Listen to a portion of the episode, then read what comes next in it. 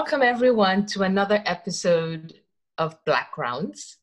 Today, our topic is race in America. I'm going to start with a quote that, that I would love to hear your feedback on. It's by Oprah Winfrey. I was raised to believe that excellence is the best deterrent to racism or sexism, and that's how I operate my life. I'll just read it one more time.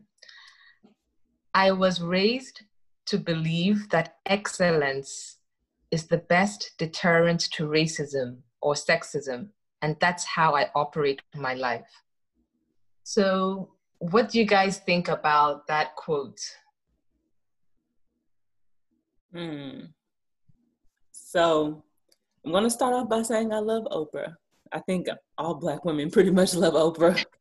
but I'm gonna have to disagree with this because um, when she says excellence, I'm automatically thinking like that she's referencing society's version of success, right? Which is oftentimes is viewed as having money or which comes from like um, degrees in academia, right? So whether you're a doctor and that, and when I say doctor, I'm referencing MDs, dentists, PhDs, and others that have doctorates, right?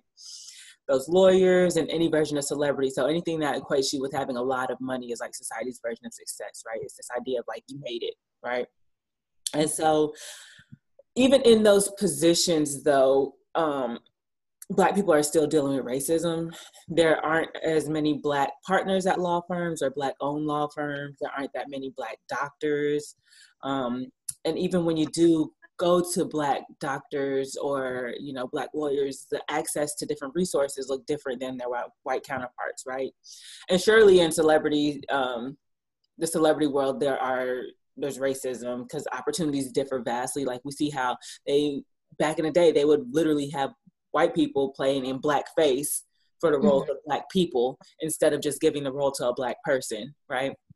And so to say excellence is the best deterrent from racism is quite frankly just inaccurate because um, even with the degree with the money with the power with all the roles you're still having to deal with racism and sexism you know? I don't want to brush that under the rug too but most of these positions are held by men you know? So um i'm, I'm just going to disagree. Yeah i i agree. I agree with you christiana I also strongly disagree with that statement, even though I love Oprah and I support her, because I believe that, you know, of course, racism is based off of discrimination of your race, you know, and then sexism is like treating you different or discrimination based off your sex, whether you are a female or a male. And I realized that excellence is also synonymous with supremacy. You know, it's sort of mm. saying that mm. one is better than the other so if we're going to be accepting or treating people based off of that, then it's essentially no different than practicing one of the isms. Mm-hmm. You know, like what are we doing differently? Are we? It's sort of like another um, form of discrimination. You know, so I think this quote is really making excuses for racism and sexism. That oh, as long as you are, be, you know, beneath what society or I deem as excellent, then I can discriminate against you. Mm-hmm. Totally wrong. And then the other end too is like it gives a false hope to marginalized mm-hmm. groups because what happens when you have achieved excellence and you're still treated the same way? Like Christiana said, what happens when you're an MD and you're still followed around the store? What happens when you are Oprah and you go to Italy and they refuse to sell you a bag? At that point, it doesn't matter what kind of Oprah you are. They are looking at your outside and they're literally judging you based off of that. So I think like people should not be judged by their outside um, appearance, the color of their skin, whatever race they are. They should be judged on their character. But in order to know someone's character, it requires a level of effort on your part to get to know them. And I think that's the part that's missing from our society right now. Mm, good points. Good points. Um, yeah, I mean, I read this um, quote and I was just really thinking, like, wow, I disagree with Oprah at this point as well, but I really, really love Oprah. And then I, I started thinking more about this quote, and I realized I could probably write a dissertation on just this quote. Agreed. there's a lot. There's a lot to unpack. And for me, when I heard the term "oh excellence," I strive to be excellent. In a way, it kind of means modifying my behavior so that I can be seen as excellent, and so I'll be treated better. And it reminded me of a conversation I had with a scholar who's an expert on race. And I made a comment to him about how I, you know, I try to see myself as like a Black brand ambassador and how I kind of carry myself in a way so that people can see me and be like, oh, Black people can be intelligent, Black people are smart. And so I used to think that that's something positive, that that could actually change the view of other people about Black people. So, in a way, before I used to kind of align with what Oprah was saying. Mm. And um, when I was talking to this scholar, he responded and gave me an article to read by um, Charles Blow. And I love Charles Blow, he's always on CNN. And this article was called My Wish for Michelle Obama. Mm. And I read that article and I just had a total mind shift. And the whole article was basically saying how he was sad that Michelle Obama, the former first lady, a really smart woman with multiple degrees, um, at a presentation, she made a quote where she said that, you know, maybe if I show up every day as a human, a good human, maybe, just maybe, that would pick away at the scabs at your of your discrimination. Mm.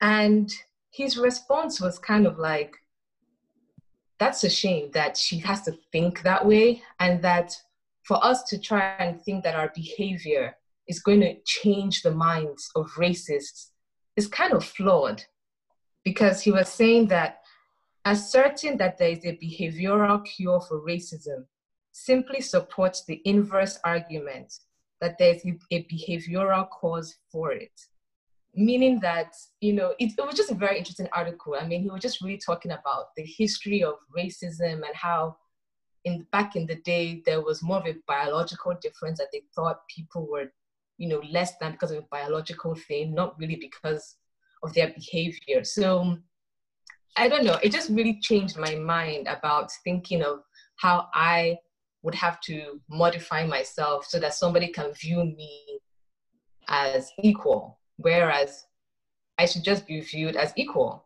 And basically, if I want to be excellent, I should be excellent for myself, not because I'm trying to get other people to view me a certain way and treat me differently. So that's a long spiel, but um, I really recommend that article by Charles, Charles Blow, and it's called again My Wish for Michelle Obama. So, yeah, that's my thoughts on that quote. And then I guess when I think about everything that's been going on since George Floyd's death, there's been a lot of protests in America, in different states, globally. There's been removal of statues, and there's been a lot of discussion on race. So, as Black people, I'm just curious to know how have you felt during this time? It's difficult. It's heavy. Um, because I, and I hesitate to say this because it's not like this idea of racism was never at the forefront of my mind, right? As a black woman, you're kind of reminded of the fact that you're black every day you kind of step out like you say you're kind of doing this whole like self presentation thing that if you don't wear your hair wrapped up outside or to the grocery store that you're not considered quote unquote ghetto you know? So eh, you're kind of reminded of of race all the time but i think now it's it's displayed at a level um, that triggers emotions that are deeper than what they were beforehand because beforehand we were kind of we were able to kind of like live in this world that's like okay, we know that people are racist. Like, here's what's next. I know I have to work twice as hard to do this. I know I have to do this. I have to do that, you know, for these opportunities. But now that it's displayed on like a national level, it's it triggers feelings that are deeper, right? Because now we have the stage to kind of say, look, this has been my experience. This is what I want from it, right? But I think that people are missing some of the points, right? So you're taking down statues, you're changing street names. That's great.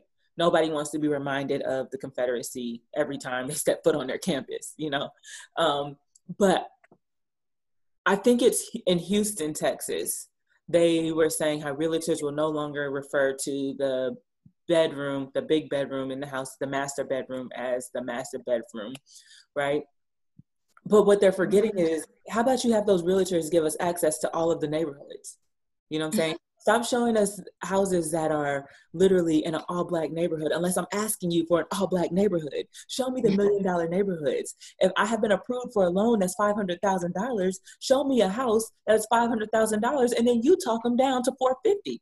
You know, be mm-hmm. a realtor. Stop playing into this systematic racism that we had here in this country. You know what I'm saying? So I you know, I'll just be on my soapbox all day. So I'm to go ahead and, and kick it to Charity and see what she thinks. But yeah, it's difficult because it's it's on the big screen now, and it's like it's constantly replaying in your mind, and it's it's hard because you now you see these when you go out, yeah, people that are at the coffee shops who are offering you extra pastries and stuff just because you're black, and I don't need your sorrow. You know, I don't need I don't need you to be sorry for me. I don't need you to be feeling playing a sympathy card, you know. I need you to be the change. Yeah. That's such an important um point that you bring up because especially when you look all over the media, I feel like the the true um objective or the true like you know the true goal of the movement has been distorted, you know? And yeah. it's like they're doing everything else but which but what we are asking, which is systematic change. Like we want policies change. Like we want resources for equal opportunity, for equal access to the same things. The statues have been there long enough. Like honestly, it's not gonna change. Right. Like if we have been able to live with these statues all this long, like why don't you actually do what we're asking versus doing all these other things that in the grand scheme of things don't actually address the root problem you know? So with me personally i have a mixture of emotions. Um i honestly feel like i went through all the stages of grief. Mm-hmm. like when i first saw the floyd's video on facebook i was shocked. But also um because i've only seen people dying in movies. Mm-hmm. usually when i've seen like you know real deaths it's been in documentaries. Like i remember oscar grant's like you know, it was very vivid for me. And I actually, I was crying because I was like, oh my gosh, it's like a real human and their life just left them, you know? So it was amazing to me that it was on Facebook, mm. social media, something meant for entertainment. Like we're just watching and real life execution, like right in front of my eyes. So I was also like really scared as well. I was like, wow, I can't believe it. Like I just watched a man die. But um, I think what bothered me the most was the people in the video and not even like the people around there were screaming like yo yo yo like the man's not moving he can't breathe look at him. It was like the officers. And of course you know depending on what angle you looked at in the video the officer on his neck it's almost like he was like robotic like a machine. Do you know what i'm saying? Like literally choking. I mean it's different of course when you see in drama movies you know someone choking they have the aggressive face choking. But it's like this man it was almost like automatic. Like you know like i am here to execute a goal and that's to kill you so it's something that I've done before. Do you know what I'm saying? It's like muscle memory. Yeah. To the point where even when the life has left the man, I'm still doing it. Mm. You know? And like that really scared me. Just the lack of sympathy or empathy for a human's life. Mm-hmm. And it scared me the most because I've seen the way people react to videos of animals being kicked, dog fighting. They'll be in a whole uprage. Do you know what I'm saying? But this is a human grown man on the ground. Mm-hmm. And it's just like, how can people now say, oh, I don't know the full story, so I can't make any judgments? Wow. What full story do you need? Do you know what I'm saying? I was like, what what full story do I need? Since when have executions or electrocutions happened on the street? Do you know what I'm saying? Even if it's like court ordered. Since when have we been witness to that? Mm. You know what I'm saying? So it's just really like it's crazy to me. You know what I'm saying? And it sort of really translated to me that he deserved to die. And I'm not gonna lie, it made me feel some type of way. You know, I know that I take social media with a grain of salt in terms of, you know, it being a window into people's thoughts and minds, but it made me scared of individuals around me. Mm. Because I'm like, okay, if you think that, you know, God forbid if something like that happened to me, with all that you know of me, what are you gonna say about me? Mm. Oh, you don't know the full story? Do you know what I'm saying? So now, like, what? It's okay for someone to just strangle me in the middle of the street? Like, what exactly are we saying? I don't know. Mm. Really, it's yeah, it's I've shared a lot of sentiments that you both have said, and it was really sad to watch that video. I really resisted watching it for a while because I just didn't want to be sad or see death in front of me. But I felt I needed to watch it because I needed to be informed of what's going on in this country that I'm living in. And I watched it and I was extremely sad. Again, like Charity mentioned, the fact that there were four policemen and no one could stop the officer from kneeling on this man's neck was atrocious to me. Mm. Despite the shoutings from other people watching that this guy can't breathe, he himself shouting, I can't breathe. And the total disregard for his life was just appalling to see. And I remember the next couple days, I really was just sad, couldn't really do much. And then, of course, I saw the images of his family. And I couldn't imagine what it must feel like to see a brother, a father killed publicly, senselessly, um, on TV and social media. And um, I just was really, really sad. And after a while, I've realized that I wanted to do something. I thought, what can I do? What can I do? I really wanted to pour this energy somewhere. And the first thing I thought about was to write because I love writing and it's a way for me to express myself and to just unpack my feelings. And so I wrote a little article which I shared with friends and family. And that, to be honest, that also spurred conversations with people. And one of the discussions I've had, or that I think that I've learned, was regards to Black people in America of different origins. Specifically, I'm going to talk about Africans. Um, and, you know, I read some things some people said to me, and some Africans, it seemed, probably distanced themselves from George Floyd. They probably distanced themselves from the African American experience. And that really bothered me. And I've been really thinking about how can I help to bridge this gap? Because what a lot of Africans don't know is the fact that no matter how many degrees or how rich you think you are, at the end of the day, you're Black in America. No one's going to stop you, or God forbid, you be in a situation like George Floyd. They're not going to say, oh, okay, this person is Kenyan, this person is Nigerian. Okay, no, no, no. Okay, no, it doesn't. It doesn't work like that. And um, yeah, I've just been really moved by the fact that there doesn't seem to be a lot of Black unity in the country or globally. There is to an extent, but I just I wish for more engagement and more unity with Black people in America. Least of all that we all have the same color. Um, so I mean, there's so many things that have come up from George Floyd's death for me, and also including the need for people to actually vote. Mm. And for me to also see myself more as how can I help and how can I also step out of my comfort zone and talk to people, African Americans, white people who are not like me, learn more and just try to be, I guess, the change in society personally. So um, yeah, that's my um, that's how I've been feeling the point about African unity really sort of hits close, like, you know, hits home to me because I identify both as like, you know, African Ghanaian and American. And um, it's it's sometimes hurtful because some of the stereotypes, you know, the implicit biases are like perpetrated within your family and within your close friends and you know in your circles and um it's a sort of like you know us versus them not our problem type thing. Mm-hmm. But i think what a lot of my african brothers and sisters fail to recognize is that right now being first generation or you know being like the immediate immigrant family your accent might protect you but don't forget you're having children. We're having nieces and nephews who are going to start sounding quote unquote american and what's going to protect them? You know like before people discriminate again because they're not basing it off a of character they're basing it off of outside appearance they're not going to come and ask you oh so what kind of black are you? Mm-hmm. it's going to apply regardless or not you know?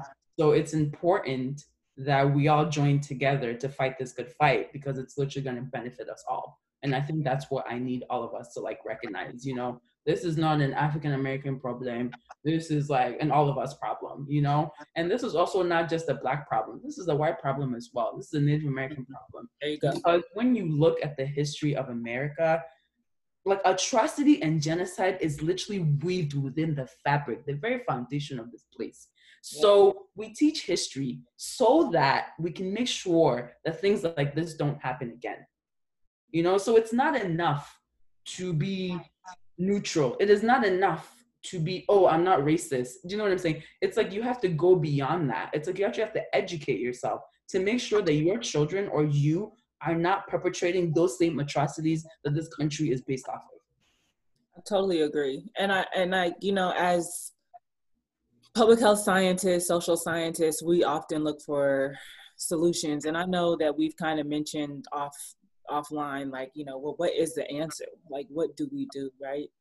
And you know i i don't i don't know what the answer is right? Because that means we would have to go all the way back in time and just start over you know? But i i i think that there are opportunities here for us as black people to literally um start our own. You know what I'm saying? Like if we have opportunities, we have the scientists, we have the teachers, we have the doctors, we have so many people that are in positions where we can literally start our own. And I would love to see, like, you know, just to bring it back around to Black Unity, I would love to see, like, us come together um, and just really start feeding you know start that networking process now and and start to build that that foundation so that we can so that we get our black wall street back you know? Mm-hmm. mm-hmm. um there's so much power in you know having your own land and you know circulating the black dollar and you know i don't know what the solution is. For me i would like to see that. I would like to see that you know that's part of the reason why i'm so pro hbcu um, for those what I did four years undergrad, two years master's. For those six years, I was like in this black utopia, and mm.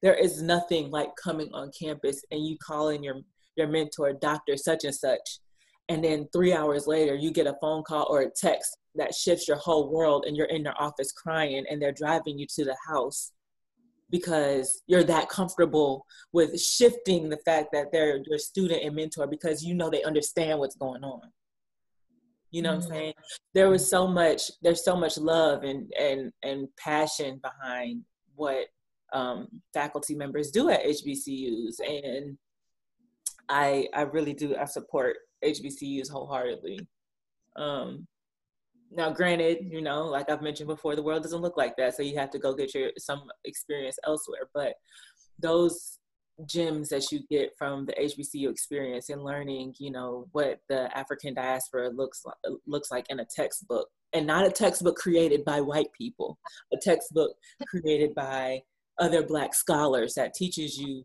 really what the slave trade was about. You know those classes are important to teach you um, you know your history of being black in america um to say you don't get it at home you know mm-hmm. that we can't forget that some people are suffering from internalized racism you've been fed yeah. so much that you're afraid of your own people So it's important, I think, um, to continue to circulate knowledge like in our community and to continue to um, support each other. And I think support looks different for everybody, but it, it looks different for everybody. But for me, the main thing is the same way we ask white people to meet us halfway or the same way we ask others to give us equity, we got to start doing that in our community too.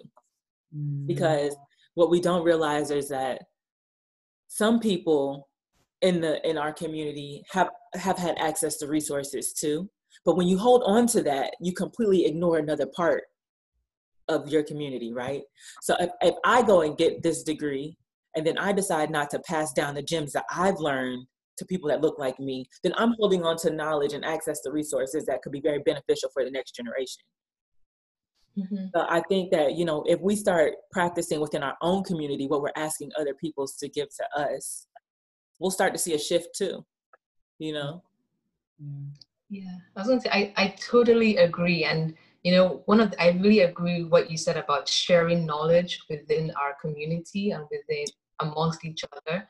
And I remember I was talking to one of my friends and he was asking me, oh, Busola, what can we do, you know, do we have to wait till we're like top in a organization to try and make changes in that organization? Do we have to wait till we're leaders? And I was like, because he, he was like, that's such a long, long term goal. Mm-hmm. And I said, it's so funny because oftentimes where we are currently, we have so much power that we don't even know that we have power. We don't. Yeah. and I was telling him a simple, a simple thing. This is a friend of mine who has a PhD actually, and I was like, you know what?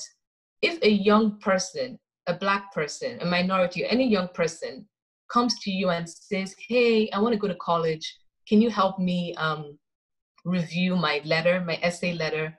I'm like, dude, you have a graduate degree, a mm. PhD in physics. You just taking time to help that person get into college.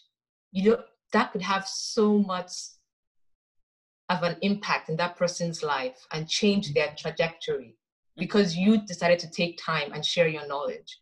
And to be honest, that also challenged, as I told that person, that challenged me myself. That in my space, what am I doing to help minorities, to help people who want to go to college? I can mm-hmm. do something. I can help. I know how to read. I've been to college. This is my third time doing a PhD. Yeah. and and to be honest, that's why Christiana, you saw me on that panel that day. Same. Same. Because I realized we, there was a panel that we were talking to minority students, mostly minority students who wanted to go to grad school. Yeah. And it didn't take anything out of me. So no. we have a lot of power already and knowledge. We don't have to wait for this grand thing to be at this top CEO level of a top organization. We already have something within us and we can share to move our whole community forward.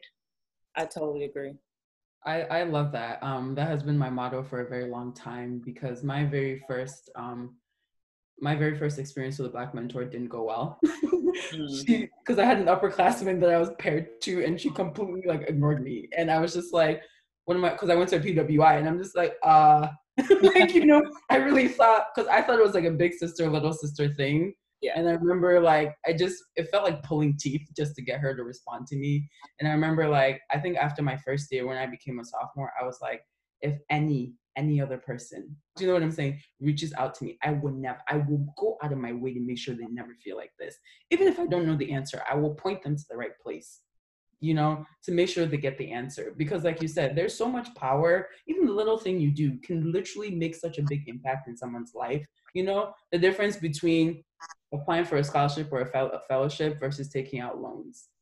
Yeah. Mm. Like, hey, um, you know the way your scholarship works?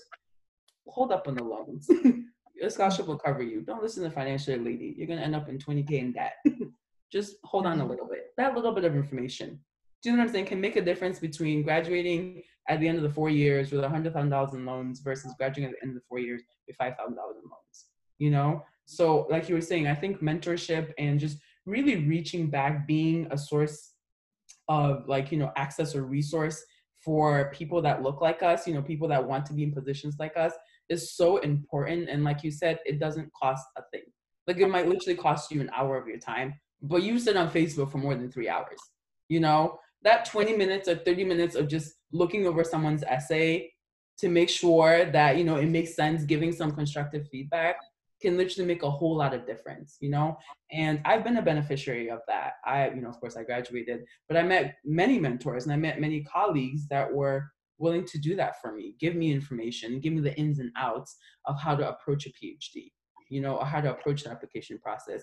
And it was interesting because i met with other mentors who were white who were encouraging me to do different things. Like oh i don't think you should really be applying for like three schools. And i'm like i get what you're saying but my black sisters over here are telling me these are their experiences. These are the nuggets. Do you know what i'm saying? And i used that approach and i benefited from it. I actually got into all the schools i applied to without having to waste a ton of resources or seven to ten schools. Do you know what i'm saying? So it's like just that little thing that they gave to me, that little advice that they gave to me helped me so much, you know, then because it's coming from their perspective as well.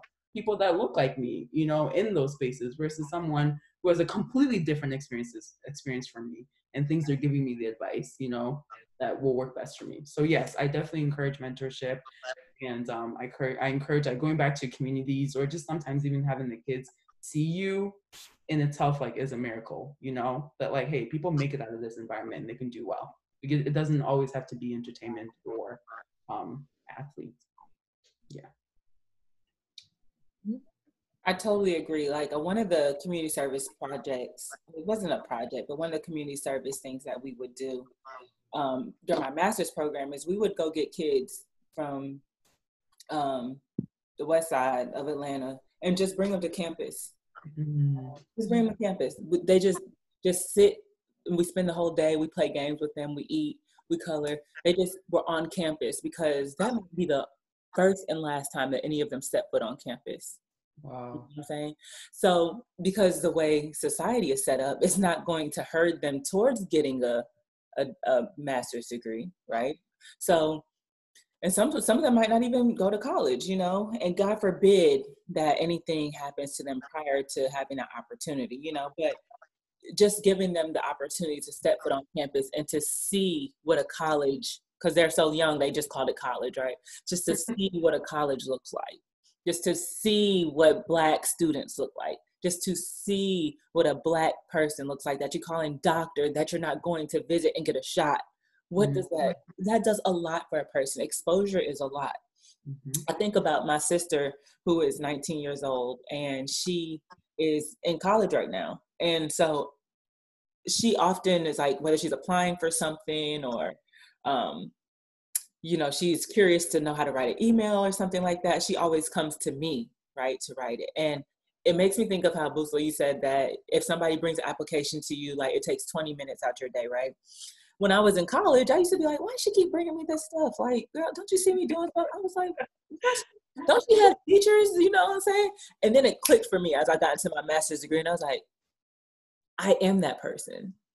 That is my responsibility. If she can't get it at home because she's not getting it at school, where else she gonna get it from? Mm-hmm. Okay? And so to see how um, your role even in your household can shift and change the trajectory of somebody's life and my parents never said to any of us go get a master's degree go get a doctoral degree well they never said any of that it was just the expectation is that you'll go to college now whether you like it or not i would like for you to graduate but the expectation is that you're going to spend at least one year there period. You know? And so of course you get there and you start to enjoy it. You start to see you make friends you know? So naturally your inclination is to stay right? And you know if you have if you get linked up with um just one good professor they start to instill things in you. And i think that's part of the reason too why i want this doc uh, this doctoral degree because i had one mentor who literally I don't like to call like herding me like you know a sheep in the in the fields or whatever, but she kind of was like, "Hey, you know, looks like you're having a hard time with uh, organic chemistry there you know and how about you know you like to, you like health you, you're, really passionate about being about uh, what mental and physical wellness like how about you just explore public health a little bit? We got that degree it's new on campus you know not very many people in the classes how about you just check it out as soon as i got into the first set of classes my grades excelled mm. And that's the type of person you need in your corner. Somebody who's not going to tell you you can't do it, but they're going mm-hmm. to expose you and give you a, a different way of viewing something that aligns with what they see that you're passionate about. And mm-hmm. and so many times I think that if we just listened or if we just paid attention to people that are underneath us who are are crying out for help without saying, "Hey, I need help," because they don't know the words to say, "Hey, I don't know how to apply for this scholarship," because nobody's talking to them about it. We can get on on the the high school counselors later. That's a whole different podcast. But you know, for those people who are not like giving these kids like the tools that they need, you know, and it, I really believe it's never too late. You know what I'm saying? My sister may not have gotten that from me when I was in undergrad, or she may not have gotten that from me when I was in my master's program, but she sure as heck has it from me now. And that's for any of my siblings because they're not they're not in PhD programs. They have different areas of expertise, which is far beyond my comprehension. But um, they're they're they're not in the fields where they write a lot, and a lot comes from writing a simple email, a simple CV. You know what I'm saying? A lot comes from that. So as long as I'm living on this earth, they always have me for that yeah and so as we as we wrap up with all that being said i just really want to take the opportunity because this this could have been a little heavy you know it, it strikes on different feelings and emotions and pulls up um honestly i feel like when we start talking about racism i have a little bout of ptsd but um you know just let's end on a positive note so how about we just go around and say mm-hmm. something positive like what's a black positive vibe or a positive takeaway from today Okay, I think for me, one of the things that has really come up during this whole George Floyd, protests, has just been that there's been a lot of open discussions. And I think when there are discussions, there are opportunities for people to learn.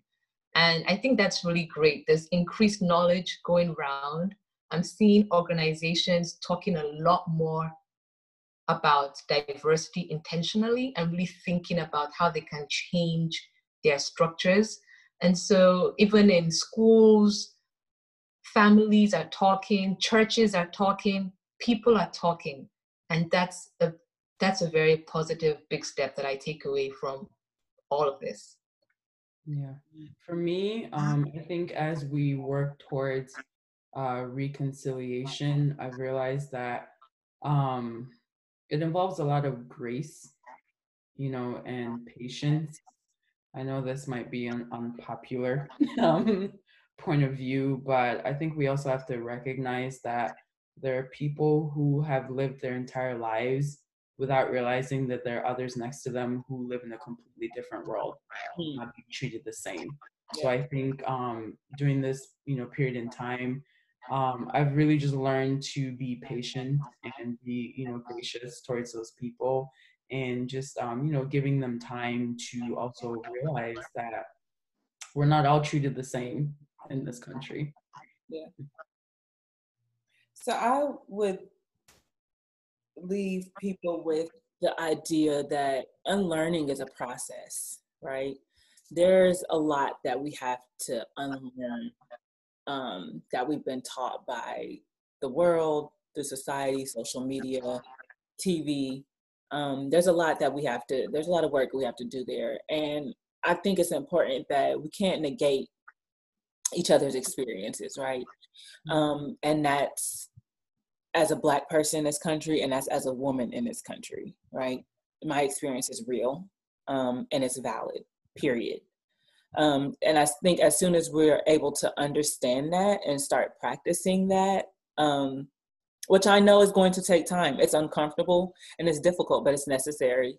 Um, but as soon as we start practicing that, the quicker we can move together to be some of the most powerful people in the world. Because um, our, our our lineage as Black people is strong, and mm-hmm. I, I think that we really we really are superhumans, if I might say so myself. That's so, um, yeah, so I, I, think that you know the quicker we can do that, the quicker we can move um, move together. My mentor always tells me, if you want to go fast, go alone, but if you mm-hmm. want to go far, go together.